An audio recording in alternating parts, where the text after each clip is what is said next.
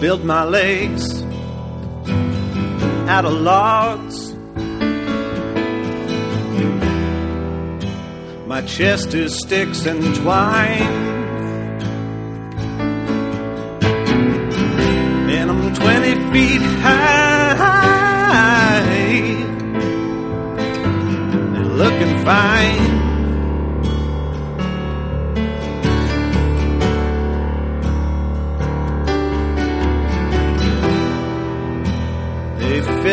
Up with animals.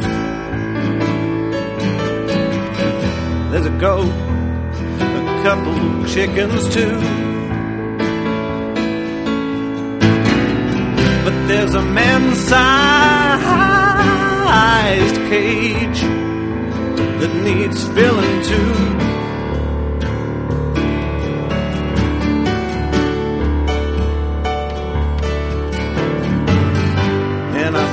Gonna grow the crops just fine. The elder gods will be back on our side. I've got the man they want to kill inside. He screams, oh no. But I'm the wicker man. Wicker man, burning with a Christian cop inside. Wicker man, homicide. Wicker man, and I think I'm gonna burn a long, long time. Wicker man, and I think he's gonna burn a long, long time. Wicker man,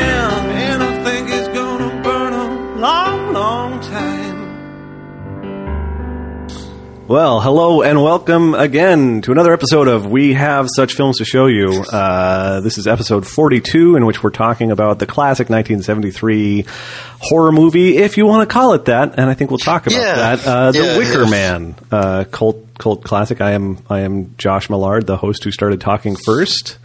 And I'm Yakov, the host currently talking now. I was hoping you'd say like who started talking last, and then and then there'd be a murder, and it'd be the shortest episode ever.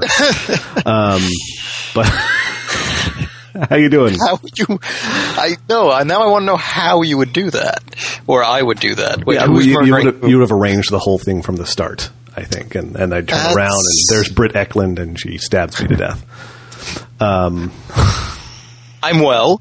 good, good. Definitely not stabbed to death. Well, that's that's good. Um, yeah. Uh, this was. The, the, I mean, I've heard this claim was a horror movie. It, it it shows up on like horror movie lists, but this, I mean, the, the, this was more of like a droll comedy slash musical than it was a horror movie. Yeah, it was sort of like a sudden thriller twist. It's it's interesting because yeah, I think it gets thrown in horror just because uh, there's it, it- it's hard to classify in general. I mean, it's an odd film, and so like calling it sort of a cult horror film is is a little bit of an easy out classification wise because you say, oh well, I mean, honestly, the idea that people have uh, lured someone to their uh, island with the sole intent of killing them ritually in a giant bonfire. That's uh, that's horror-y. And Christopher Lee's in it, and he's yeah, been and he's yeah he was he was just coming off all the the Hammer Dracula stuff. Um, so he was like a horror guy through and through when it was made. So yeah, I, I kind of wonder if it's just like, for lack of a better way to uh, characterize it, is how it ended up just being called horror. Like I'm not sure if the filmmakers particularly call it you know, yeah. anybody involved particularly called it horror. I saw Christopher Lee in an interview like uh, I don't know, twelve years ago or something, where it had come up, and he sort of specifically sort of argued with the idea of calling it horror. Um, and also, he's at like he's like he's at a panel at like a con or something, and someone asked about Wicker Man, and it's like a three and a half minute clip, and like a good solid minute of that is him asking the person uh, not really audible off mic and off camera if they know about the movie, if they know the history of the movie, have they read the French article, the, the French magazine that devoted an entire issue to it because that's got the story of it. Oh, you don't? You haven't? Oh, so you don't know the story of it? Oh, okay. Uh, before proceeding to give anything resembling an answer. Uh, so- which was Have you of read this French magazine about yeah. it? Oh, you haven't? I didn't think so. Basically, it was, it was uh, don't fuck with Christopher Lee at a convention. Apparently, um, and by fuck with I mean ask a question of. Uh, but yeah, no, it's uh, so. So was this the first time you had seen it? Yeah, this is the first time I'd seen it, and I really didn't know much about it outside of the fact that, like, a guy is burned to death in a pagan ritual inside of a giant wicker man, and also, um, do you know the the Invisibles, the the comic I uh, by read- Grant Morrison? Yeah, I've, I've read. Vertigo. I've read a few. Issues. I think I read like the first ten issues or so. So it's a lot of like the imagery and stuff from this occurs in there. Uh, and now, like, I, I have like a point of reference for a number of things I read in that book, and being like, well, at least m- this is possibly how maybe even Grant Morrison had heard about it because this movie came out when he was what? Grant Morrison. Yeah, how old is Grant Morrison? Grant Morrison is he was born in 1960, so he was 13 Oh, yeah. years old when this came out. Uh, yeah, that would have been perfect. That's some primo uh, yeah. timing. Um, yeah, no, I, I, I'll, I'll have to go back and look at those again because uh, I didn't think of. I, I had seen this originally. I mean, I read those a couple years ago. I had seen this probably a good like twelve years ago. I think uh, when I first watched it, me and me and Angela watched it, and because the new one was not a thing, like it had not happened yet. And that was two thousand six, the Nicolas Yeah. Cage one. Um, which uh, also I feel like we probably made the right decision going with this one instead of that one. Um, although if you really want to, we could do that one for the next episode and just make it a.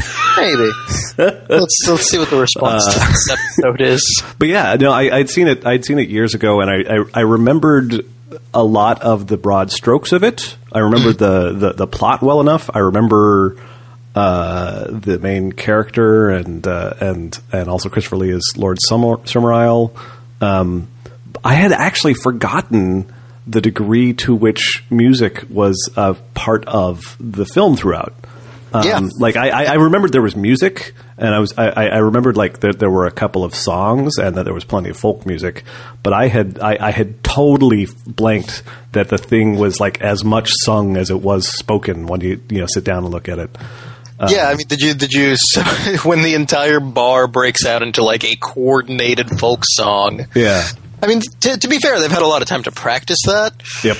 well, and yeah, it's like yeah. Everyone has their own uh, has their own like uh, lines that they sing, and they had decided that somehow. Yeah, and there, there's some stuff that is at best borderline non-fantastical, like like, like the musical number with uh, Britt Ekland knocking on the door or, or knocking on the wall while singing. You know, things like that. Where it's like this is this is obviously we're not going for like a strictly realistic take on this whole Yeah, thing. It doesn't Yeah, that- that necessarily. firmly in musical territory. Yeah. Which is funny because it, like, like it doesn't quite cross over to being the point of being well, this is clearly uh, abstract fantasy. You would almost imagine that these people are just this musical about how they're weird, but still the staging of it, like the the the way it's shot, the way there's singing into the camera. Uh, you Yeah, know, at one point it's all very performative. Make direct. This is like, and this happens just during this song. It happens once, and this is, I mean, this is like three quarters of the way into the movie, and she like locks eyes with the camera and sings to the audience, um, which was just weird. Yeah, and there's a very there's a very choreographed feel to a couple of the sequences, like in a way that even uh, Sergeant Howie feels choreographed. Oh, and obviously, he literally was choreographed in the shooting Right. of the film, but but like you know, on the screen, he does you know some very sort of like emotive, like beginner modern dance stuff, like up against the wall and then pushing away and. You know, it's all it's all just enough that you could sort of be like, maybe this is just like the dancer he always wanted to be, sneaking out a little bit, rather than this is literally a musical number. But uh, but it really, uh, at at best, rides that line. You know, it, it, Right. it, it's it's very a lot of sort of this is a musical feeling that comes up uh, throughout the film. I mean, th- I mean that that could have basically just been a dream sequence. Um, this movie would have made more sense if that was a dream sequence, or at least the, just the, the the presence of like the sort of dance number would have made sense if it was a dream sequence. See, I, th- okay, so this is interesting. I'm kind of curious what your general takeaway was from this because because I totally hear what you're saying with it seeming like it is abjectly unrealistic in a number of ways. Yeah. Uh, the musical number thing being like you know the the highlight of that because obviously people don't really burst into song. You know, and it's like uh, nobody watches the musical and thinks, "Oh yeah, yeah," but this could happen. You know, it's it's it's it's a, it's part of the format. And yet, I did not come away from this movie uh, on a second viewing uh, thinking primarily, "Wow, this movie is unrealistic." Like I, and I think part of it is I've just I'm on board with this with the, with this uh, this island for the most part. Yeah. Um, I- the, the the thing is, just for me personally, the the location of it, which is like this quaint old village. I mean, just from my own personal experience, it might as well be like Bag End. Yeah. And they might as well be hobbits, just because I mean they they are already in a location that just like I personally find completely strange and bewildering, which is the like rural British countryside. Yeah. just because it's very much out of my element. So it, it feels sort of fantastical to you, even you know the non-fantastical aspects of it. That just like the Yeah, whole exactly. pastoral uh, tableau puts you sort of off kilter to begin with. Yeah, yeah, exactly. So, you know, like the more weird stuff, and just be like, I don't know, maybe that's what British people do in the countryside, or Scottish people rather. It's like the, the you know, the whole thing, just the, the scene where he he comes to the uh, he goes he leaves the uh, the Green Man pub or inn or whatever, which is just the most obviously named thing. I hope that I wonder if that was like the real. Um, the real inn or pub on the island, just because, yeah, having named it the Green Man Pub is just, I mean, that was, I don't know, I guess it, it, I guess it makes sense. But yeah, he leaves it and it's the middle of the night and he just stumbles across just a bunch of couples fucking in the, um, what do you call it, the, the heath or the, dude, the, just the plains, the, the, Yes. the, the outside grass area, the lawn? The, yes. The, the the lawn. Let's go with that. I don't know Yeah. that I know enough about uh, British landscaping terms to help you out for whatever you're looking for here. and then he just sort of keeps walking and then he sees like all of that weird shit going on in the um in the uh, the cemetery where they're they're uh, they're they're watering the graves or the the trees that grow on the graves and um at least there's one naked woman just weeping over a grave Yep. um and then he just keeps going and I'm just like it's I, how how weird was that to him I could not figure it out um because he just he he doesn't his reactions to things confuse the hell out of me throughout this entire movie and just like that's why i'm having trouble putting a finger on the motivation of, of anybody in it See, that's whatsoever. that's interesting. I, I I feel like Angela sort of said the same thing that like to some extent like you know he's uh you know he, he's not reacting until he's like reacting. Yeah Um, whereas whereas I read the whole thing and and maybe just because I went in with my preconceived notion of uh, the character in that at least I carried pretty strongly from the last watching. So I was reading the whole thing as like this slow smoldering uh, priggishness, you know, offended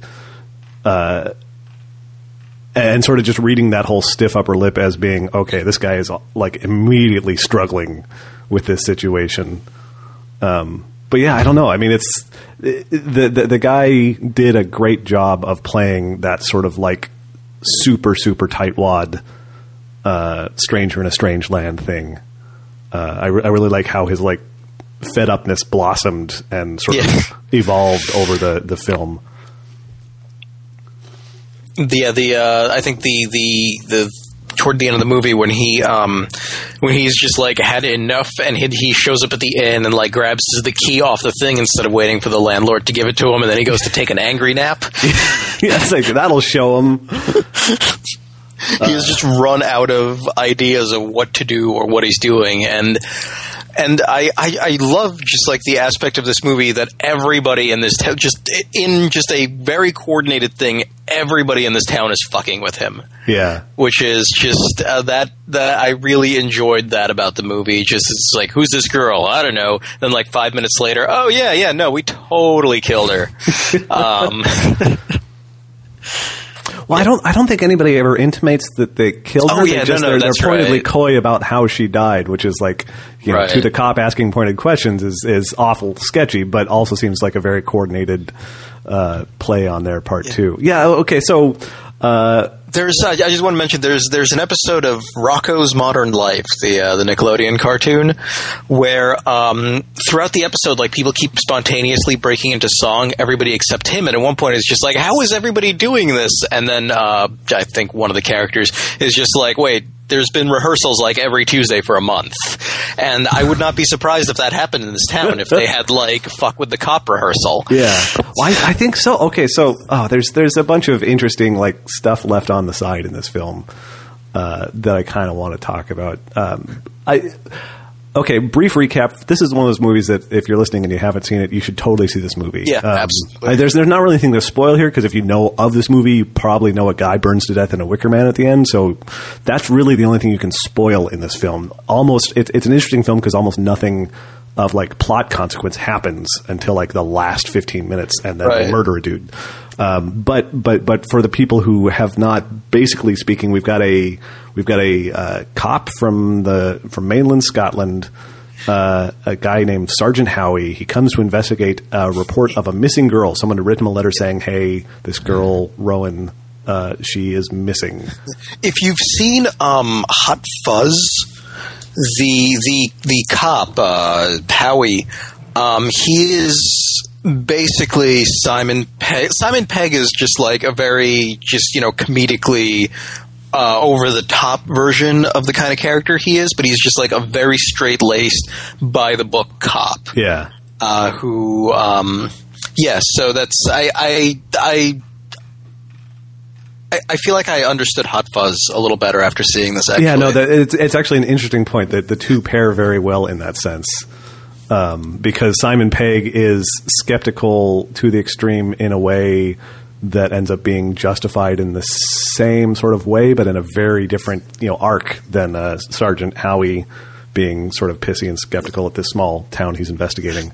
So, so Sergeant Howie comes to investigate this missing girl, this missing uh, like you know thirteen year old girl named Rowan. Rowan Morrison. Rowan Morrison, and he gets to town, and people are being evasive about this Rowan girl existing until he establishes that she does exist, and then he keeps investigating, and he digs up her grave and finds out that it's actually uh, there's a hare in her grave, and people are sort of vague about whether this is because someone buried a hare in her grave instead of her, or because she literally turned into a, a hare, because hey, our pagan rituals and whatnot. And uh, then finally, he in, he infiltrates their May Day celebration by dressing up as Punch the Clown after punching the guy who was going to play Punch the Clown. oh, Yeah, t- and tying up the innkeeper and, and stealing his costume, and then marches along doing his best to try and pretend to be participating as the clown figure in this big ritual. And uh, finally, he sees Rowan, who apparently they are going to sacrifice. She's tied up. She's like, "Oh, help!" And he runs. "I'll get you out." of here." She's like, "Thanks, thanks." And they run through a cave, and they come out the other side. And uh, that's when the the other shoe drops, and it turns out that Rowan was doing a great job at her high school uh, acting career because she's like, "Hey, Christopher Lee, did I do it right?" He said, "You did it splendidly." And she did it terribly. I just have to yeah. say, she, well, that, that know, was kids, not a good job. Child actors, what do you do?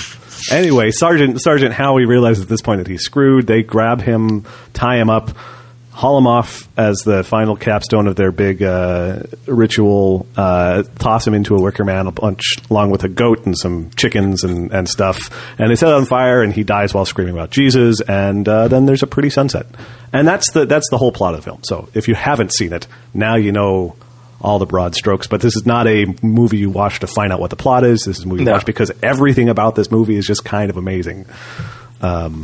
I mean, the first two acts are basically a prolonged prank. Yeah, and it's really it's not even to like even the third act. They're still sort of running with it, and he's you know Sergeant Howie's upping his attempt to figure out what's going on through the infiltration as the dancing clown. But literally, it doesn't like the twist doesn't really come like the proper twist until the last like 10, 15 minutes, and then it's just sort of a long sequence of lecturing and screaming and burning. Apparently, a a uh, prolonged speech about apples by Christopher Lee was cut out of this movie. Yes, yeah. Angela was looking at some. I, I sort of fell asleep last night after the movie, and she looked up a bunch of stuff and told me to my sleeping figure. Uh, and so she she caught me back up on what she caught me up on last night this morning. Uh, and yeah, the the big long speech from Chris.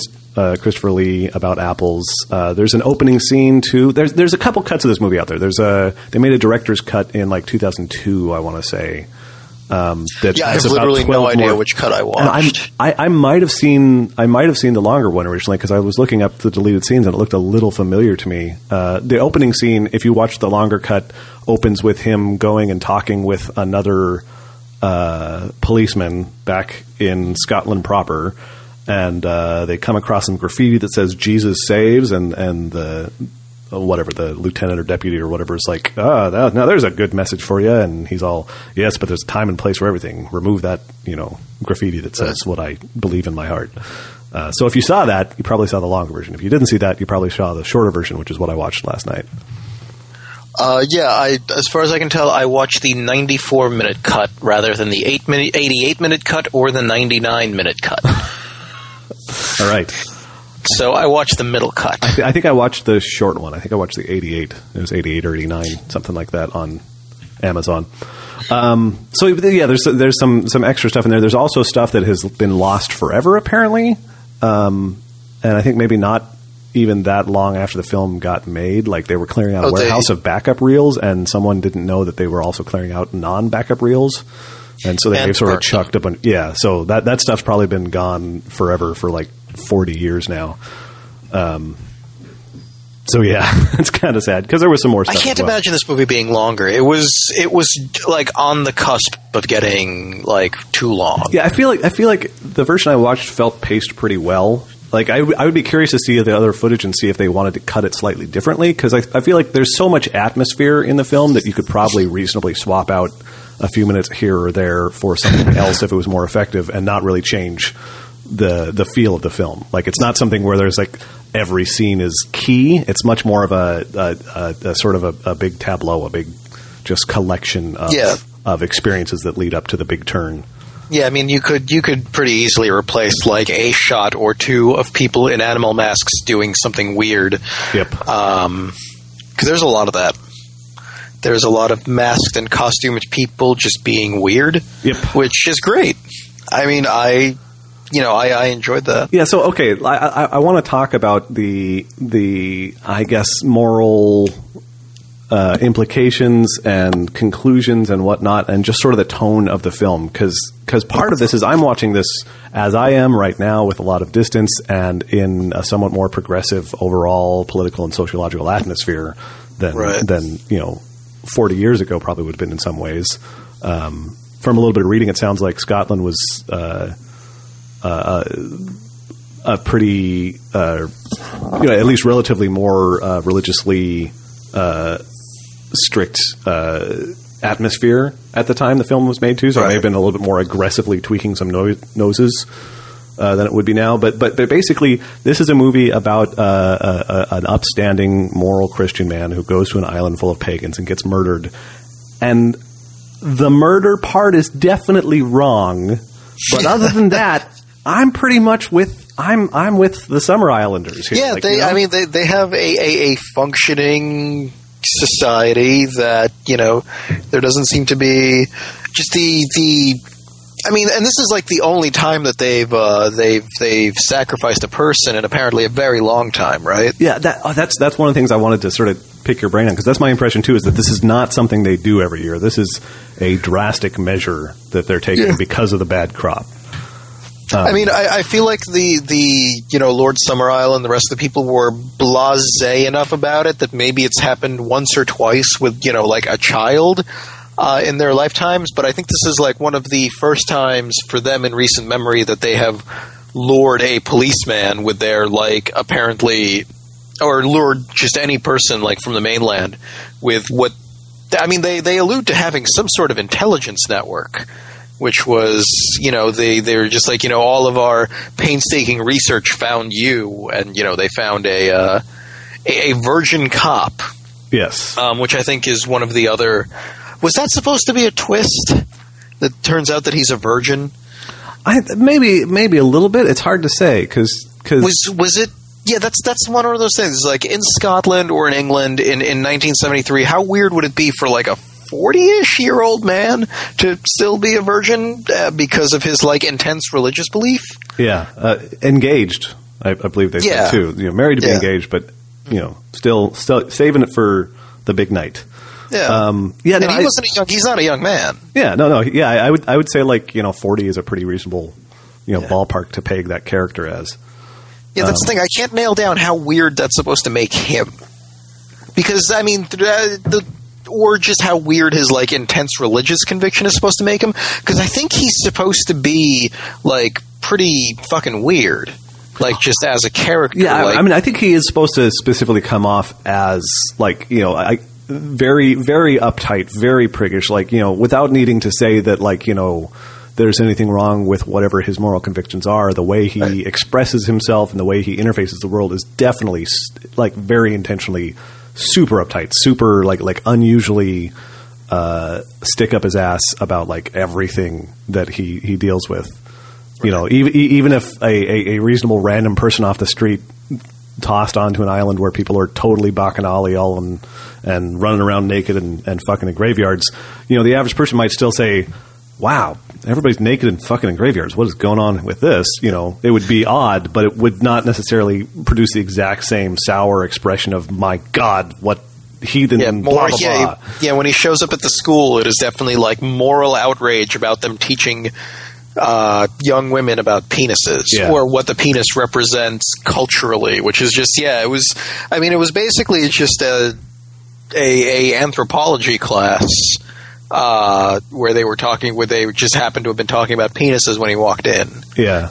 Well, I also so so one of the things is like this is part of why I'm like don't kill people, but otherwise go Islanders. Like I, I really liked the like I can get behind the like just really sort of casually sex positive vibe Yeah. of the island. You know, it's you know it's it's set off as pagan, but it's also kind of like well, but what if people just like didn't really give so much of a shit about some of Yeah. the you know puritanical shit that is so inculcated in so much of Western culture, then it would just be sort of like, oh yeah, it's it's not really that weird to be able to admit that penises exist. You know, Yeah, I mean, presence there's of- a- at some point during like the the history of this island, people have just you know just like, all right, sex. So we all have it.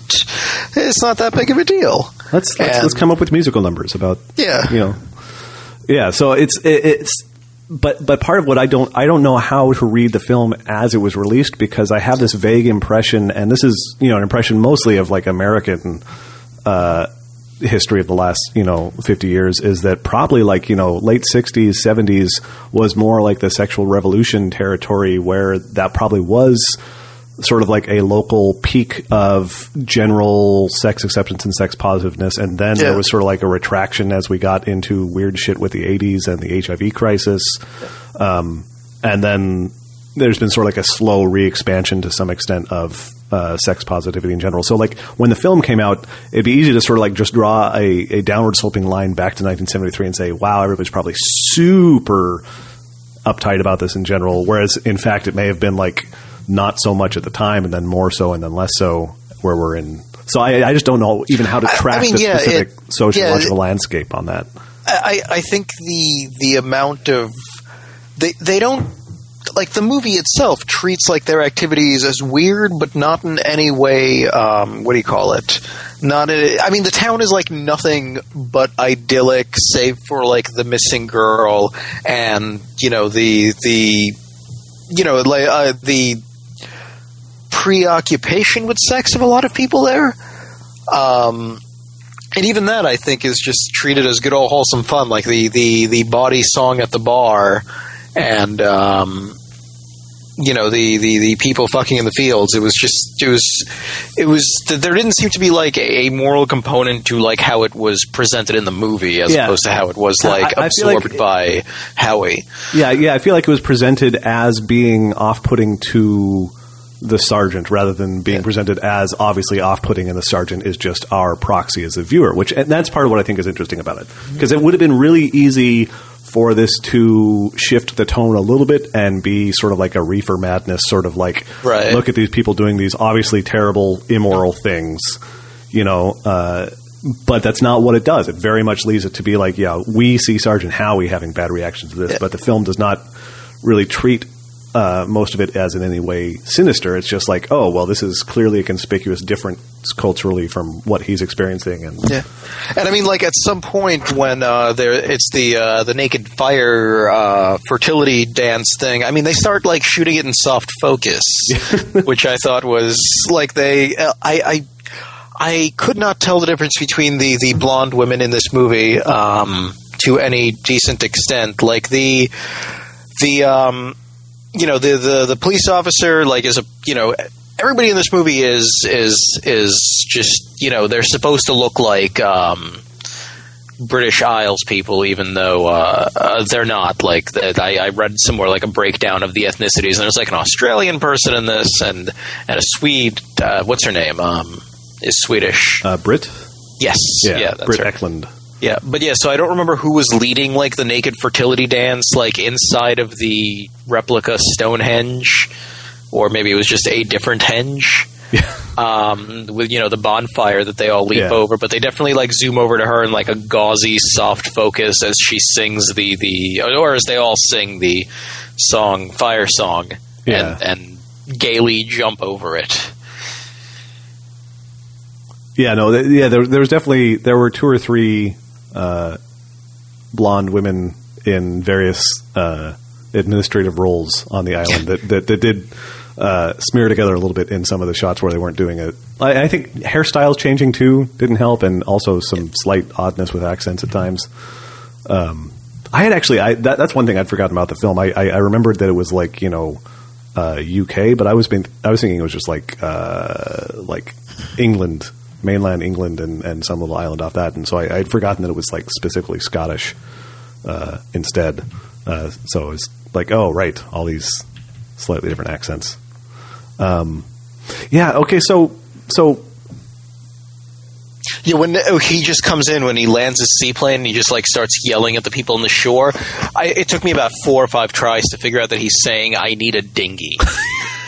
Dingy is dingy is the funniest possible word to Yeah. start off that uh, source of confusion with, uh, for sure. Yeah, no, I yeah, I, so I, I felt like there was like uh, one of the women I, I want to say sounded like she had like sort of a French accent, uh, and maybe it's actually just like the nature of uh, odd accents that uh, you know. There's some variations on specific. I think it was. Uh, Oh, who like the school teacher, maybe, or Was the school teacher also Summerisle's wife or, or, or primary lover or whatever? maybe I'm not. I'm not sure how uh, persnickety they were about the details on that stuff. Uh, didn't. But I mean, was it the character that, that shows up at his house when he's dressed as Oh, Doctor see, I Who? think so. I think so. Yes. Okay. Diane Cilento, I think is who I'm thinking. of. Oh, she's Australian. So I don't know. I don't know what that was. It may be some little detail of uh, Scottish Island accents that I'm just not caught up on. But it, it it threw me for a little bit of a loop at one point. Anyway, uh, I, I, wanted to talk about this how often they sacrifice thing because I think that's a really the fact that they were so blasé, the fact that they were so on board with this suggests a, a degree of rehearsal and ritual comfort with the whole thing that I think it would be hard to just rehearse that up on short term and say, "Hey, everybody, I know we've never done this, but let's kill a person." Just Yeah. you know, as a town. So I, I feel like it couldn't have just started fresh eight months ago when they're like, "Well, that was a shitty crop." Hmm. Let's kill a person. You know, it, it, there had to be something to this. So Yeah, I mean, from what he describes, like that the, the crops aren't. Yeah, that was the that was the. Th- oh, I'm so you know you finish your your thing. Yeah, it's- it- That was basi- just- basically, my, my- I guess my proposal. What do you think of this? Is that I think maybe they burn a wicker man every year. Like every year Right. it goes up, uh, and that's what they've done. They've done this so many times. It's a practice thing, and they just usually don't have. A human from Scotland mainland, you know, inside. Yeah. They, they stick with the goats and the and, the chickens and whatnot. Maybe they make him a little smaller usually, but this time they really The goat that was directly above him inside of the Wicker Man peed on him because he was scared. like in in shooting to be clear Yeah. not not, not this is not a deleted shot if you watch one person when they were actually This is- shooting the film This is they not part of apparently the film's canon. yeah they, they apparently actually uh, put animals and that dude inside something and then lit fires nearby and the goat was not happy with that and Yeah.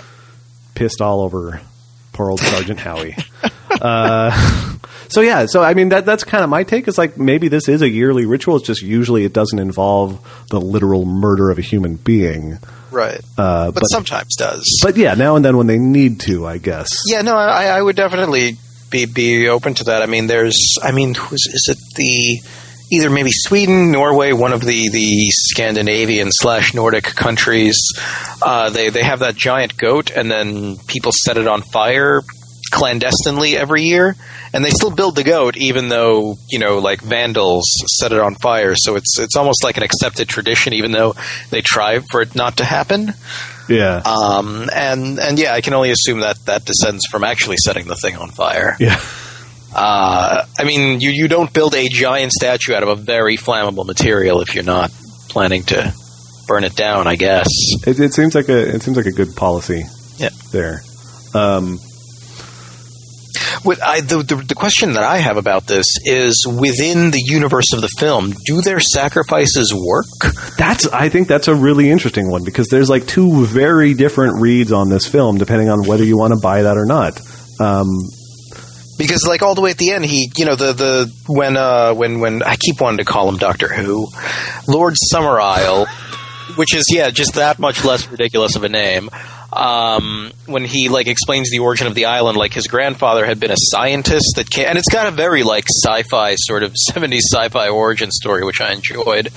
Um, his grandfather was like a scientist in the 18 like the mid 19th century and then he came to that island which was completely barren and started planting plants on it and then also you know I, I, I don't know if it explained it him being like opportunistically setting up like a pagan religion sort of thing or yeah, the, the, Yeah. I, I think Christopher Guest's uh, Lee? like uh, very different film. God, I wish I wish That's the remake we Man needed. star Christopher Oh, yes, it'd be like a they mighty the, the mighty the mighty wicker, a mighty wicker. Um, yeah, that would be amazing. So Christopher Lee, yeah, his exposition where he's talking about the backstory, yeah, I, I think he basically says, and you know, planted these new things, and also you know, set up this sort of tradition of this fertility uh, thing, you know, to get sort of people on board with the idea of you know bringing people and, and, and, and really a rebirth of the vibrancy of this island and having a culture here.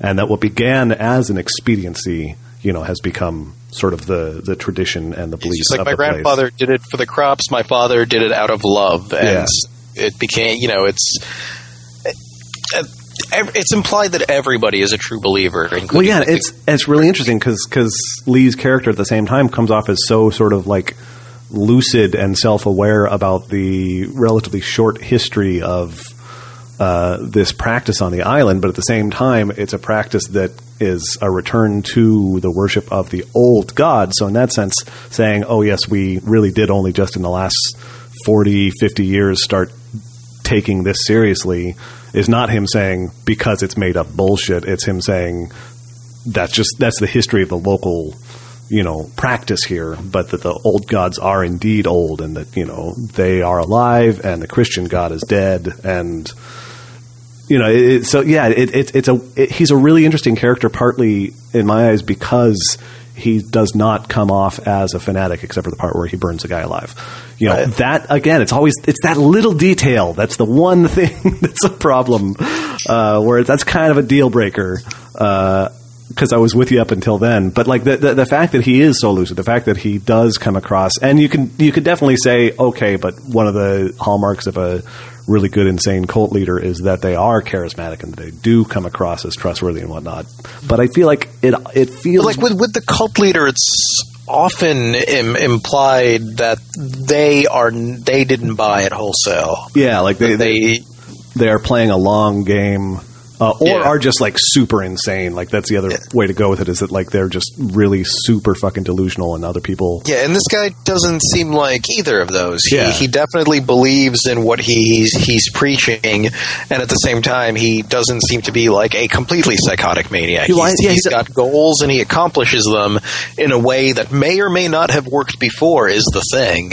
Yeah. The fact that he does not get exercised about the whole thing, I think, is part of what Yeah. makes him read different. Like, like, I feel like if this were being, if the, if this same story were being told with an attempt to make the the actual lead, to make the Howie character uh, more sympathetic and more of an actual, you know, perspective character for the audience, there would be that moment where the pushback against it rattles Lord Summerisle or rattles the people of the village. There'd be that, that, that, that situation where finally the apparently cool, apparently even keeled, unflappable villain suddenly reveals that they can be gotten to, that they can be offended and, and start to lose their patience and lose their cool. And that never happens in the film, not once. Christopher nope. Lee is just like, he is down like a clown, the whole fucking thing. Nothing makes him blink. He, you know, he frowns possibly once or twice in the film during a, a, a, you know exchange of thoughts with Sergeant Howie, and that's like as down as he gets. So that's that's part of what it is. It's like you know it, it's it's harder to read him as that typical horror villain rather than just someone who, in fact, with relatively clear eyes, chooses to do a bad thing, uh, which is still a bad thing. But it doesn't. Yeah, it's it's not the it's not the movie monster from whom you try and escape. It's it's something very different, something uh, much less classic sort of horror villain. Yeah, I mean he's he is doing his job and he is doing it well and he is, you know, he is in charge of this island and like of the providence of the island and and he's he's doing what he needs to do. Yeah, and his constituency seems to be very supportive. You know, yeah. he's he's he's a, a popular lord. you know, people seem to be pretty much on board with this whole. Yeah, he's respected, uh, but he, yeah, it doesn't seem like it seems like they respect him out of like respect and out of that weird fucking thing where people in monarchies respect the the gentry that I will just swear to God never understand. um, yeah, yeah, he. Uh, I what if that was just like one of the evil Time Lords? Yeah, you think it's just yeah, like you know. Like, I, I, don't know enough about Doctor Who to make the case, but why, why the hell not? So, henceforth, you know, henceforth he'll be referred to as Time Lord Summerisle. um, I don't know. I I, I kind of like the idea. Like, what if he what if he has figured out that this is how you you know, and not even not even like evil evil Time Lord, just like Time Lord who's made the. Uh, the hard decision in the direction that uh, the doctor would never find acceptable. Like he's Christopher Lee's Time Lord character has established that yes, this is a way to stabilize the universe destroying rift. We just need to keep this one weird little island on this one odd planet. We need to stabilize it. We need to stabilize this terrible rift, and we'll do so by keeping the old gods satisfied. And if that means, you know, occasionally, you know, murdering a, a policeman, so be it. You know, that's just the kind of hard decision you have to make. And the doctor would be like, yeah, but we don't. And then someone would be like, yeah, but all those times you killed dude. And he's like, yeah, but uh, bow ties are cool. Um, so, you know, it's like that sort of thing. Like I could really get behind the idea of Christopher Lee, yeah, like Time Lord Summerisle being a good antagonist, not because he's so evil, but because he's so narrowly different from, you know, the notional protagonist of, of, of Doctor Who is my I thought. Th- I, I, I, think I think we should do this. I think we, we should write a pitch letter to the BBC. I, I think it could work. Uh, uh, yeah. The Doctor Man. The hmm. yes. So uh, uh I uh, okay. Here's here's a thing to talk about briefly because I thought this was I had forgotten about this having seen it before too. Uh, the opening placard the opening placard that uh, I don't have the exact words here, but you know, basically the producer of the film would like to thank Lord Summerisle for his yeah. and uh, the people of his island for allowing us to explore their culture and uh, their cooperation in the making of the film. Um, which, if this had been, if this film had been remotely found footage style, that would have been like an amazing precedent. That would have been like, holy shit, we found the fucking DNA of like, yeah. you know the Blair Witch Project and everything else right here. But instead, it's like it's such a glancing thing. Like it may have worked at the time.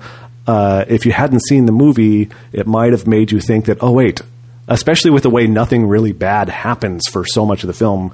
Yeah, you know, I could see at least buying it as sort of like if you weren't already going in skeptically saying, "Oh, okay, well maybe this is sort of a, like a weird dramatization of an actual anthropological visit, and we're going to learn about uh, pagan rituals and uh, a thing with a Wicker Man." You know, if you really had no idea that the movie was going to end badly, you know, maybe that would have like been a good fake out. Like maybe it would have like, oh yeah, right. Oh, the Summer Isle. I never knew about the Summer Isle. Wow, they do some weird stuff there. Um, um I mean, they're there are parts of this movie that just veers into like a documentary of these fascinating people. Um, you know, towards the end, when I think like a bunch of the villagers take off their helmets and like smile at at or near the camera. It's just like in a weird, like little montage shot, and it was just, and yeah, you, I could definitely see that. It would be interesting to try and recut this down to a shorter film that did just like like basically cut Sergeant Howie out of everything. uh, Everything- Company presents. Yeah, I, I man, that I think you could pull that off. You could do like a, a twenty minute uh, sort of fake documentary just by cutting Sergeant Howie out of the film entirely, um, and then just like, yeah, oh man, yeah. I wonder, I wonder.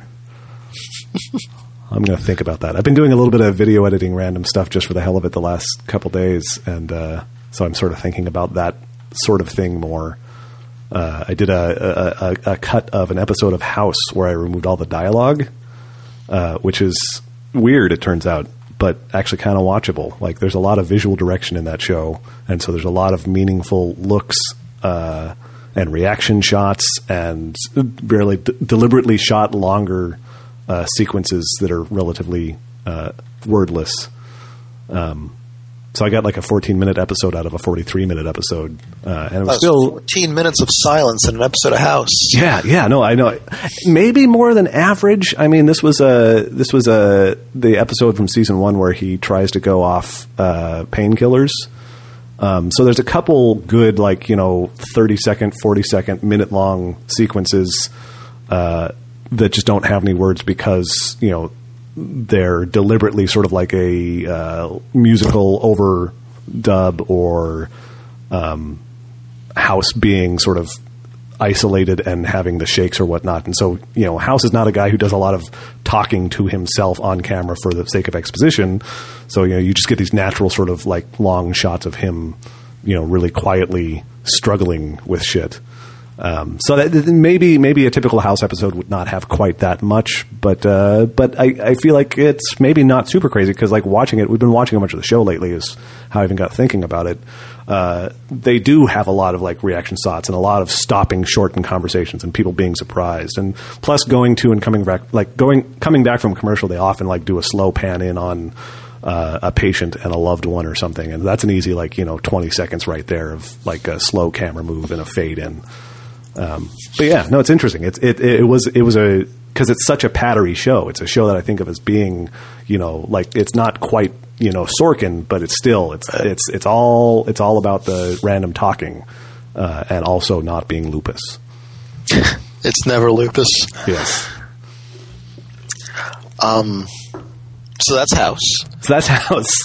that, that that wraps up our episode on House. Actually, that's only one of the two things I've been doing with because I'm doing another thing. I'm still working on it where I'm trying to take. Uh, do you watch House at all? Like I don't I've know if seen a few episodes, but uh, I'm not fond of medical dramas, so Yeah, I, I've not seen a lot of it. I, I'm I'm not a big fan of them either, but uh, I mean I don't have any problem with like the the medical stuff. Um, but I'm not like oh boy medical drama. But I, I like Hugh Laurie a lot. The rest of the cast is good. The writing's fairly fun. It's kind of the thing we watch when we're like. I feel like watching some TV, but I also don't feel like being traumatized. So, like you know, you know, Walking Dead we'll watch when we're in the mood for that. You know, Better Call Saul I'm really loving, but like every episode is kind of intense in its own way. Uh, House, you know, I'm not. I don't have to worry too much. Hugh Laurie's still going to be playing an asshole doctor. The other doctors are still going to put up with his shit. Someone will almost certainly not die at the end of the episode. Okay, it's fine. So it's it's it's a little bit comfort food, but it's It's, I mean, it's a procedural. It, Yeah, it, it, and it a- has the, the benefits of a procedural. Yeah, and it's a very formula procedural, uh, which is like both to its credit and its detriment. Like they they use, I feel like the cast and the directors and writers use the formula pretty well on House because I tend to get pretty sick of, of formula. But House, for whatever reason, I'm like, yeah, no, I know exactly how this is going to go, but I'm going to enjoy the ride. Uh, but one of the formula aspects of it is like every episode, the opening of the episode is someone having uh, a sudden acute medical situation.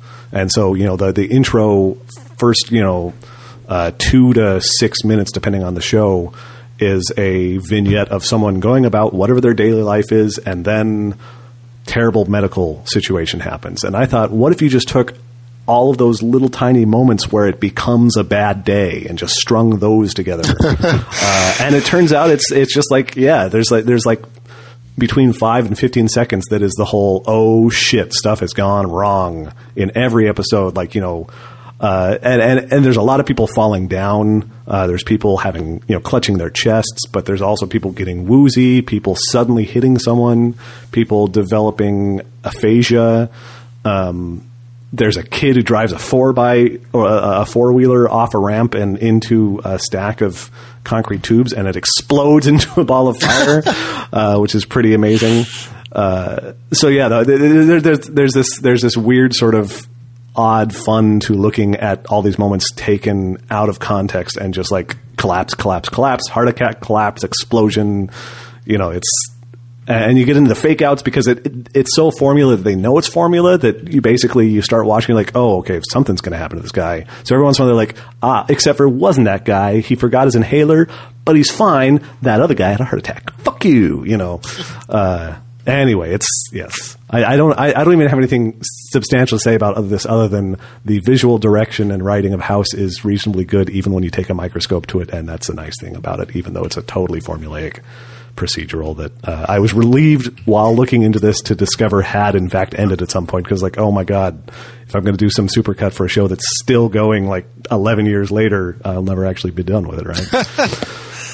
Yeah. Yeah I mean it, it, it, had like a good amount of seasons yeah they did eight I think wow so anyway uh, What were we doing? we were talking about Doctor Who, I think. I think body Snatchers, yes. Invasion of the Body Snatchers, yes, right? Yes, right. Um, Wicker Man. Wicker Man. Will you send me a dinghy, please? please just just send me a dinghy. Uh, so uh, uh, let me get my megaphone. dinghy. I insist. You send dinghy.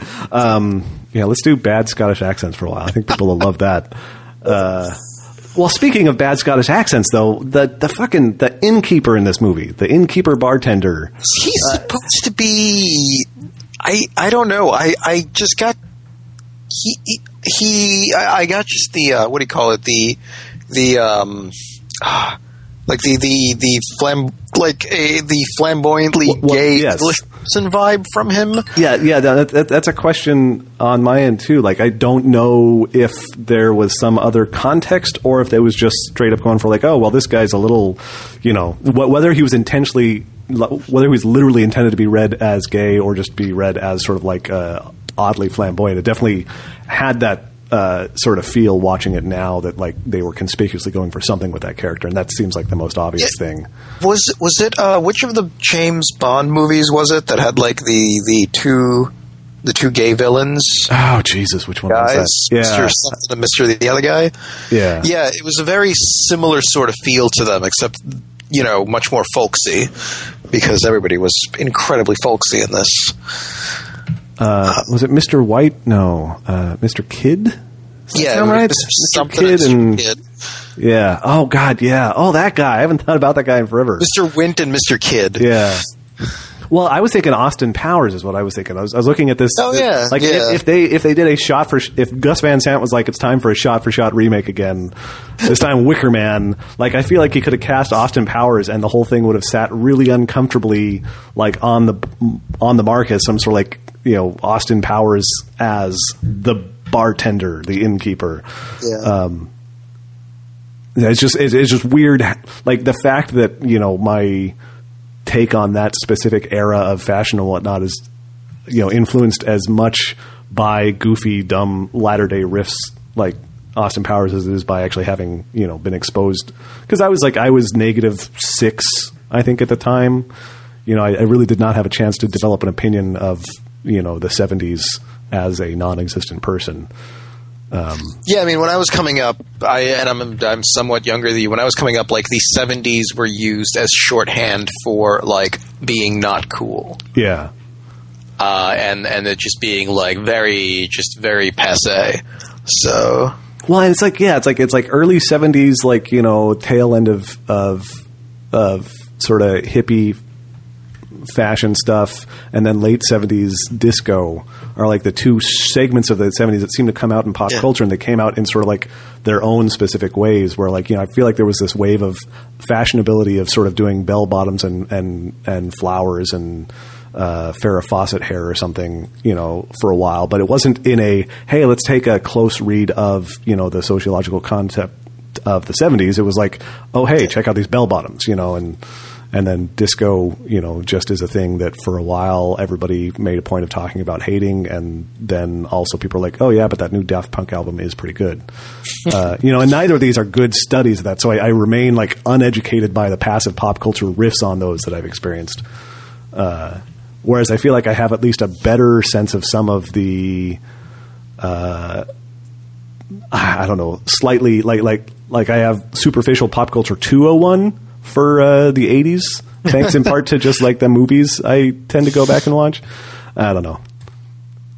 Um, I, I, this, this, this aimless exegesis on uh, my uh, ignorance uh, does not actually have a, a, a, capstone on it. I'm just I'm just talking about at length about how I don't know about stuff uh, because that seems like super interesting. Let's talk about the nudity in the film for a minute because we've talked about that before already. But this is Yeah. another weird thing about trying to size up this film. It's really it's just a couple you know nudges away from being really blatantly exploitative in that fashion. But all in all, I didn't feel like it came off that way. But a couple of the scenes, like the the weird sort of dance number. Uh, knocking on the walls thing with Britt Ekland and apparently her butt double because she did not want to be uh, full butt on on camera. So that that facing away from the camera up against the wall stuff was a a, a butt double. Um, that whole sequence that, that that felt like this is this is this is the yeah, but now we'll get the kids in to watch sort of scene that goes beyond just sort of like vaguely National Geographic into let's straight up have a naked dance number. Do you think they would use an actual like butt double, or do you think they would be like, all right, this is going to be like a shot completely concentrated on her butt? We should get somebody with like a, you know, if she did not have a nice butt, which I couldn't tell, do you think they would have gotten somebody with a nicer butt for that? Just those shots? Well, I, I mean, I, I think that in theory is what happened. Like, like I mean, it was a full body shot of Yeah. her like facing the wall, and it wasn't her. That was the butt double. Right. Uh, so I, I guess are you asking if they did a if they did a close crop shot of just like a full frame butt, would they have tried harder on the butt front? I don't know. I don't know. I mean, I, I, sure. I, I was willing to believe that was her butt until I found out about the butt double because like there was nothing obvious about like a mismatch. I guess uh, I think the actress specifically was like, "Oh yeah, but you know." You know, it wasn't. It that I didn't want to seem show like a mismatch. Like I, I didn't know that was that. That's what happened until I I read the uh, the, the the what do you call it IMDb page on this. Um, I guess maybe I don't understand your question. Please, please explain about the butt more. oh no, no. The, the question is if you know they're there. We don't have a point of reference for the. This is the worst digression we have ever gotten into on this show. I don't know. That's that's that's reaching. That that's a tall tall bar to vault. it's the one I am most embarrassed about starting. Oh, okay. Well, fair enough. Um, yeah, no, I'm just saying we don't have a reference point for her butt. So when they got the body double to specifically shoot her butt, do you think they would have gotten the one with the most objectively pleasing butt rather than the one that matches the actress the most? Well, yes. No, I, I think I think what they said is like if we were going to close our eyes and open them, and the ideal actress that we have hired was standing there with their butt towards the camera. Uh, what is the butt we want for that that seems plausible? Is probably the direction they went rather than okay, Britt. What we need to do is take a series of plaster casts and do a series of butt interviews to find someone who you can accept as a butt double, but is also reasonably close in butt structure to you because verisimilitude is at the heart of this butt related scene. I, I don't think that so much. I think they just said, oh, well, she sort of has Britt's figure and has a good butt and will let us shoot it on camera. I think that's probably I am basically all that enjoying the happened. idea of the butt casting call. Yes, no, I just like, all right, nope, next. Yes, it's a, it's literally a casting call. They're it's they're just taking a series of butt casts and then doing a Matching them up to her like Cinderella. yep. but yeah, I guess that that's the thing, and that's another thing I don't know how to read the the the, the cultural response at the time would have been. But like, it's a movie uh, that has a lot of nudity and. It's it, it's sort of like that borderline sort of thing. Like Yeah, it I, would, I, I think like the, the scene where um, he's just breaking into random people's houses as he begins to harass the village, you know, hardcore.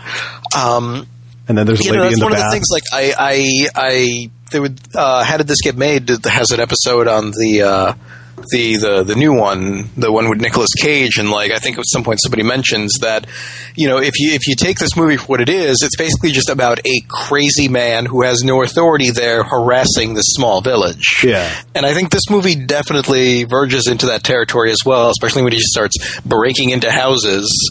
Um, even though he does have the authority there, Yeah. um, and then he just like stumbles on like the naked woman in the tub, and that was, I mean, that was like Benny Hill level gratuitous. yeah. Um, and uh, but then like other times, I think you know it was really well used, like the the shot of the oh, you know what? I mean, I guess I don't know how much that counts, but like the shot of the woman like clearly breastfeeding, like in the cemetery, that was like a really good, scary sort of weird reveal. Um, so I, th- I think they, and you know, so did the the the scene of like the naked dance around the fire was like not. I didn't. I mean, I didn't find it at all gratuitous considering what they were trying to represent. Which Yeah, you know, yeah. Again, again, sort of like the National Geographic riff. Like you know, a lot of it seemed shot more in terms of like, hey, this is a norm here that's not a norm for you, but it's not people going around, uh, you know, doing anything that's like. Uh, seeming like literally, you know, shot for okay, and now enjoy some porn.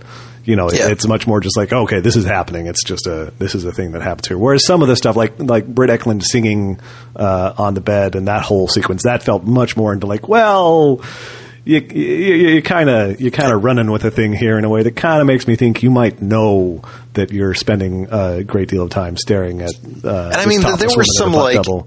rather uh, raunchy lyrics to the stuff that she was singing, and like all of the folk songs in this movie, except for the one about corn. That uh, was that was that written by Robert Burns? I think that one was written by Robert Burns. The one like the the the '70s style folk song that repeats throughout the whole movie. Oh yeah, the corn rigs. How have we not talked about the fucking corn rigs and barley rigs? This is a movie about about first and foremost corn rigs. corn rigs and of corn. barley rigs. apparently, apparently, rigs in this context are like trenches. Like it's uh, you know rows of corn and rows of barley planted in you know rows and trenches and and growing stuff. and uh, they are Bonnie, which uh, I believe in England means the hood of a car. Yes, yes. Uh, which is which is why in England they think it's funny when we talk about wearing Bonnie packs because they're like that's not what it means. That's not that's not what it means.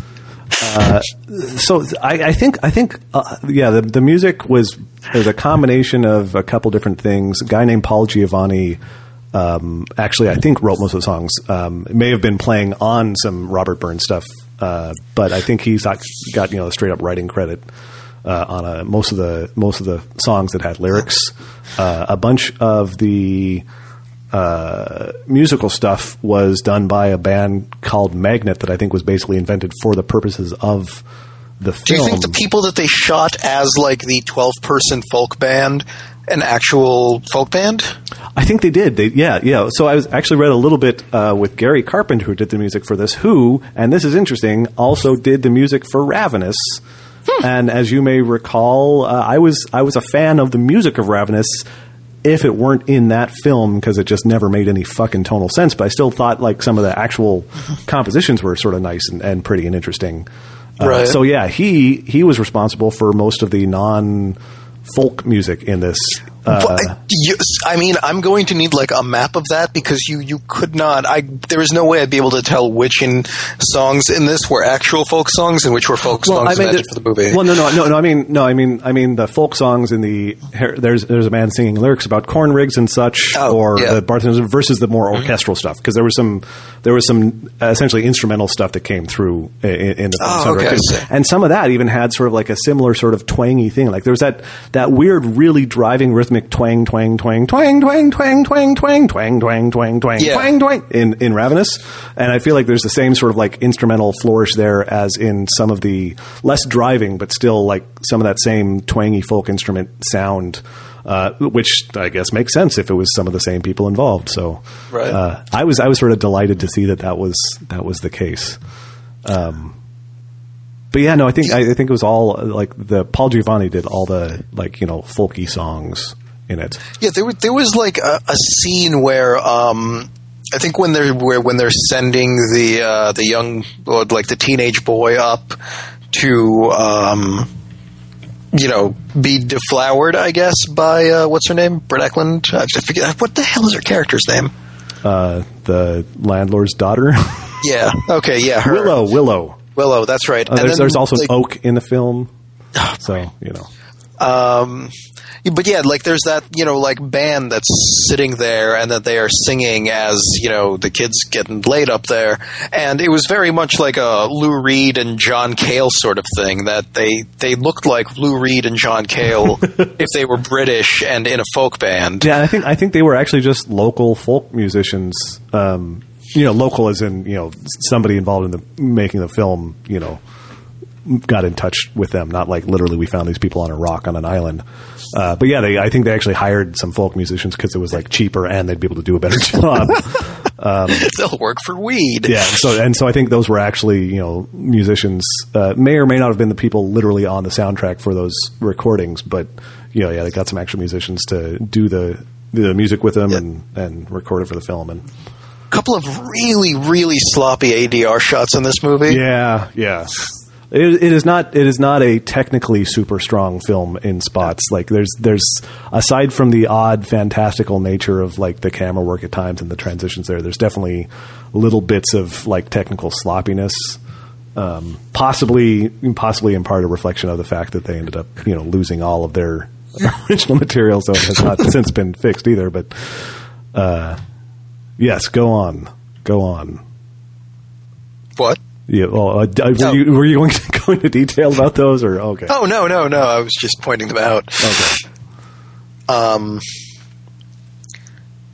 yeah, I'm just trying to. The uh, there was um, when the one of the first scenes he goes to the uh, post office slash candy store run by Mrs. Morrison, to whom he believes. Uh, like yeah, I believe he thinks that Rowan Morrison is is is that that they're the same Morrisons there, Yes. and they have some weird ass candy in there. Um, just like lots of things shaped like things.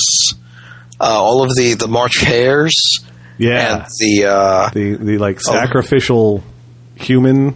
Yeah Like, yeah uh, the sacrificial human ones and oh yeah and then like at the baker there's an enormous one when he is when it just really goes into like Mr. Rogers like slash Sesame Street let's delight kids with stock footage videos of just like here is the industry of a small Scottish village Yep. And Here's again- the baker and the blacksmith Cut, cut away these shots, you could totally you know talk about the local crafts and industries in the documentary. Yeah. Yep. Yep.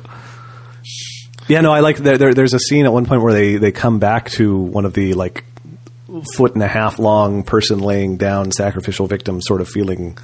Uh, it, it wouldn't. Even, I I don't even know if it was intended to specifically be a sacrificial victim cake or if it's just supposed to be like a you know.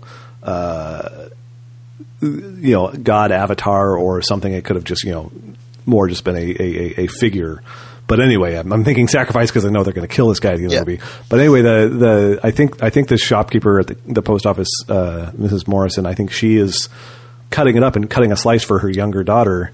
Mm-hmm. Um, and she actually pointedly sort of cuts out uh, like a crotch region. And yeah, it- yeah she cuts the crotch region out and then she cuts it in half yeah. um, which I thought I'm glad somebody else noticed that. The question is, do they throw away the rest of the cake, or is it just like you know you start there?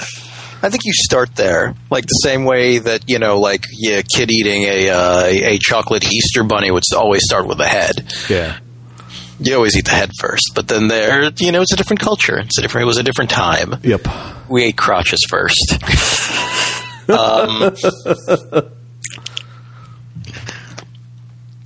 the uh, what do you call it? The I it, it's it was super convenient that while doing his incredibly loud research in the library, uh, that he stumbled on the exact ceremony that would that would be happening later that day, like to like like just perfectly dead on the exact it, ceremony. It, it was it was a bit convenient. I liked I liked that scene for the stuff happening that didn't matter in the scene. Uh, and this is this is this is a weird thing. We're getting voiceover, and we occasionally see his like lips move a little bit, but it's pretty clear in the first half of that scene that he's just sort of like reading in his head, and we're just we're just hearing what he's reading. Uh, and then in the tail end of it, he actually begins he, he he reads about but it's the exact same like vocal tone, Yeah. basically. You know, so like they took the audio from an alternate shot of the first half of that scene where he was actually reading out loud and used that along with the audio from the second half where he is reading out loud. Uh, but in the meantime, the only thing that changes besides you know us seeing some cutaways of the book and some revelations of you know details of rituals there is that old lady, and we Sitting get a, about two feet away Yeah, from him well, well, at the same desk. well, and we get a shot, and I don't think we. I think before we see how close she is, there's just a shot that's like it's it's a one shot that would set her up as being somewhere else in the library, but you know within visual and earshot. So my assumption was that she was like you know sitting like eight feet away on at another table or something, and we get a shot of her, and we come back to him, and then he's reading out loud, and but then she's yeah she's literally she's like a a foot and a half from the dude, just sitting there, and she's not being menacing or anything. She's just sort of sitting there, being an old lady in the library with him. well, no, she's giving him the side eye the whole time Well, he's there. Yeah, he's he's been he's been apparently reading out loud while not moving his Well, lips for be- like two it's, minutes. It's, it's, been- it's before that though. Like you see him like reading in his head, then and it's very clearly he's not reading this aloud. It's Yeah. you know it's clearly voiceover. She's giving him the side eye. Then he starts reading him aloud. She's then he starts reading aloud, and she continues giving him the side eye, which now makes sense. because she's like right there. So, so what I'm yeah, what I'm saying is, I think I think the first part where he was clearly not reading out loud, he was he was just practicing his ventriloquism because that's that's like his main hobby. Like that's what he does. Uh, we lost it in the shorter cut, some of the footage where he finds a dummy and has a brief respite from his horror at this strange, sexy village.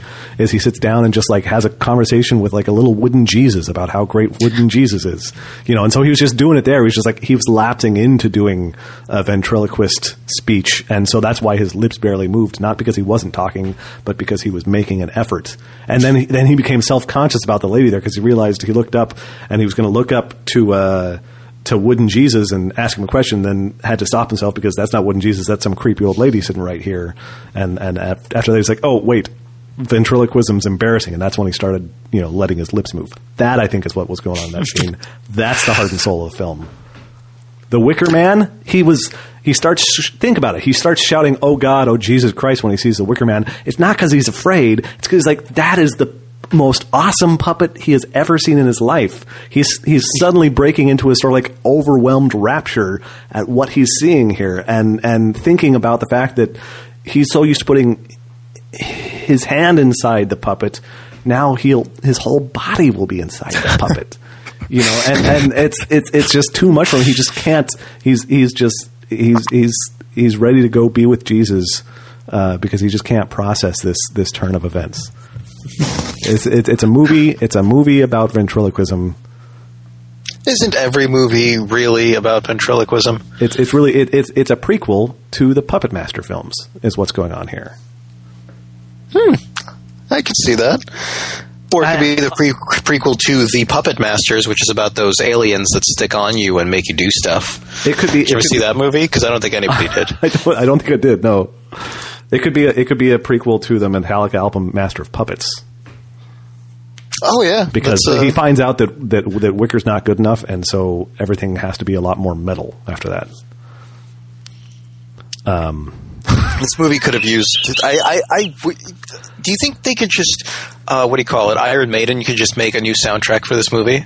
I bet they could. This movie would be great with an Iron Maiden soundtrack instead of the folk music, See, and then just replace the shots of the band with the with Iron Maiden. Actually, I, I sort of enjoy the music to be honest. I, I'm, I'm curious about it because like like I did I didn't love all of it. O- overall, I kind of got on board with it. I thought the some of the like like the Britt Ekland singing uh, in the bedroom uh, was a long sequence with a song I didn't really particularly care for. You know, it, it was part of the narrative, so it's it's not an issue of just picking a bad thing from the soundtrack. So it's a much more forgivable thing. But I wasn't really into that. The Corn Rigs song I could never hear. I mean that, that was that was seventies folk. That I mean, there, there's a very this movie drew a very clear distinction between like the seventies folk of the voiceover, which um, and then the like I guess traditional folk of the people there who were actually there. Well, yeah, no, it's yeah, it's it's a weird mix. Like there's this like Celtic inspired, uh, but at the time contemporary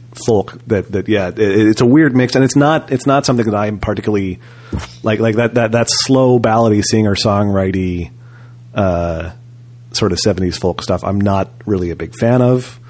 Um, so as far as that goes, like yeah, the stuff that did feel a little bit more like this could be like James Taylor goes to Scotland. I was like, eh, about Uh, whereas the more traditional, like like more traditional feeling and, and the body or stuff, I was like totally on board with because hey, yeah, let's let's do some fun uh, choreography in the bar.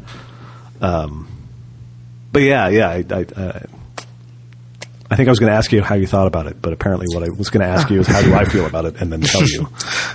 Um, yeah, I mean, I uh, just th- th- there there's a time and a place for folk music, and I think uh, the movie. Um, the movie did a good enough job with just its uh, its its mise en scène. Uh, there's Yeah, three dollar word. Uh, just you know, just the, the general ever the general feel of the movie really really got me into the mood to listen to folk music, and so it worked. Yeah, Um, and and you know, I mean, you know, if, if there's a maypole, yeah, I'm going to expect to hear folk music. Tell you the truth, kind of. Yeah. Although maypole and metal would be kind of sweet. I could get That would. that. Uh, yes. Well, I think I, uh, this is uh, a, a, a short episode for us if we wrap up, but I think that's okay. I, I do you have any other major stuff because that's kind of basically not really. I mean, yeah, there's not a. It's it's a fun movie to watch. I, I it's a fun movie to watch. There's just not a lot to discuss because it's mostly just how is this next person going to fuck with this policeman, and it, it- the answer is generally in an entertaining and droll manner. Yeah, it's it, it's Um, a it, it's a it's a slow, steady tone piece in Yeah. in large part. Like there's not there's not the big plot twist. It's you know it reminds me in a sense. Uh, I think another one that sort of falls in the same sort of realm to a degree is House of the Devil, where we had the same sort of experience Yeah. watching it. Although that one, I feel like that one got a little bit more actively sinister. You know, a lot earlier, it just it, it was sinister and nothing was happening. Whereas this was just like you know, this man is clearly uncomfortable, and maybe these people are hiding something, but not in a like slow creeping dread sort of way for the most part. Yeah, no, it, the, the the the town was definitely. I don't think there was supposed to be anything creepy in like the dreadful sense about the town. Like, I guess that you could. There are definitely certain things about this town that people watching it like would find kind of weird, and especially if you're not like totally up on free expression of human sexuality, this movie would definitely come off very different. But I don't think that's the the audience that the movie was aimed for. I mean, I, I- think the movie was definitely aimed for people that would have the reaction about like the activities of the townspeople that we did, which is just that it's like, all right, you know, it's kind of weird, but they're not really doing anything wrong up until they murder the guy. Yeah, this is not. I don't get Yeah. the feeling this was a film designed to bait moral outrage. You know, I mean, Right. obviously, everybody who sees a film will agree that you should not burn a dude to death in a wicker statue. Other than that, people will probably be like, "Oh, well, yeah, that's that's a clash Yeah, I mean, it's, it's like it's it's basically like the lottery, where you know the Shirley Jackson story, where there's nothing to really not be on board with, even though it's kind of weird until you know somebody gets murdered. yeah, Um, yeah, and I, I just I, I really like that when he, he points out that first that like you know your fruits aren't growing. When he they're they're burning him up the, in the Wicker Man he's just like your fruits aren't burning aren't I'm sorry your fruits aren't growing because you didn't make the right sacrifice. They're not growing because you know you're not supposed to grow stuff here. It's against nature. And then he goes with you're not, it's not growing here because the Lord has cursed you. Yeah. it's just like well you got to pick one of those to stick with it can't you, can't you can't do both. Well, I mean, there, there, there, there's, there's, there's certainly a school of thought that you know uh, the natural order is also the religious order, and that by saying that you know if if in the eyes of God it should not be done, then it is simply nature that it not be done. So yeah, but but still, I I agree. I don't feel like he was presenting a very good uh, defense of his thesis. Uh, in And I really want to know whether they had like a bountiful harvest the next year because I bet they did. yeah, I bet they did too. And and and and okay, so I guess we can return briefly to this. Yeah. The Did- um, did it work? Does it work? Is this is this a movie that's taking place in more or less the same universe as Cabin in the Woods? Is this is this a film where the old gods do in fact occasionally need the right sort of appeasing, and they're responsive, and they're like, oh, okay, well, I forgive you. Try not to do it again, but for now, I am appeased. I will send my life force into your crops. there's nothing that really definitively says it's not. There's no like definitive point in this movie where you can say, "Oh, these townspeople are just you know their beliefs are are not valid." There, there's the movie like, and I actually really like this is that the movie doesn't. It, it draws a distinction between like Christianity and their you know their their their Celtic pagan traditions, but it doesn't put either one of them on the side of more or less plausible. Right. And right. it, It makes like a number of arguments for their be their thing being more plausible. Yeah, it definitely doesn't like take active sides. Or there's there's no big moral condemnation at the end of it where it says, "Well, and that's why you shouldn't be pagan," or for the Right. matter, and that's why Jesus is crap. You know, it doesn't Yeah. do either. It just yeah, the, the the film happens, and yeah, I agree. I, I like the fact that it just sort of lets that be, and you can take uh, different reads on it if you really want to try and track down a read on it. But there's no, it doesn't feel like there's anything in the text of the film that settles it, and that seems like an interesting and important thing about. Uh, yeah. I just I, I wish I had like I, I would want to watch this movie with a, a a person from that general area who has like some context for like rural English slash Scottish uh, folkways and so on Yeah. because it's just I mean like I said it might as well be bag end to me um they're, they're this is just so out of context for me Yeah. um, that. Uh, but I mean, on the other hand, like the movie does benefit from me not knowing exactly what the hell's going on because it's it's definitely the kind of movie that promotes that that feel of of just being alienated from your surroundings, even though everybody else seems to know what's going on. Yep. Um, Also, at the beginning, there's who is what somebody at the beginning is like you know praying in what appears to be like an old uh, stone church. Is that is that Howie? um, I don't remember. I don't remember that scene. That might again. You may have seen the slightly longer uh, version than I did. Um, so that I'm, I'm not sure if that scene was in what I watched last night. Yeah, because it begins with like a prayer and with I guess Howie um, like seeing himself being given the sacrament by Jesus. Interesting. Except Jesus is like totally out of frame, except for like his hands and legs. Yeah. um, and yeah, that that was just that was odd, and and I I could see why they cut that. Like, um, I it it was a weird sort of thing to start the movie with. Yeah. There's a one of the one of the takes on the opening of the film, the the same one I was mentioning earlier with the Jesus graffiti, then moves on to him like leading a prayer in church, which the version I saw last night, uh, there's a brief sort of flashback shot of him uh, praying in church, leading a prayer. Um, that may have been Okay, yeah, that's that's that was at the beginning of the cut that I saw. okay, yeah.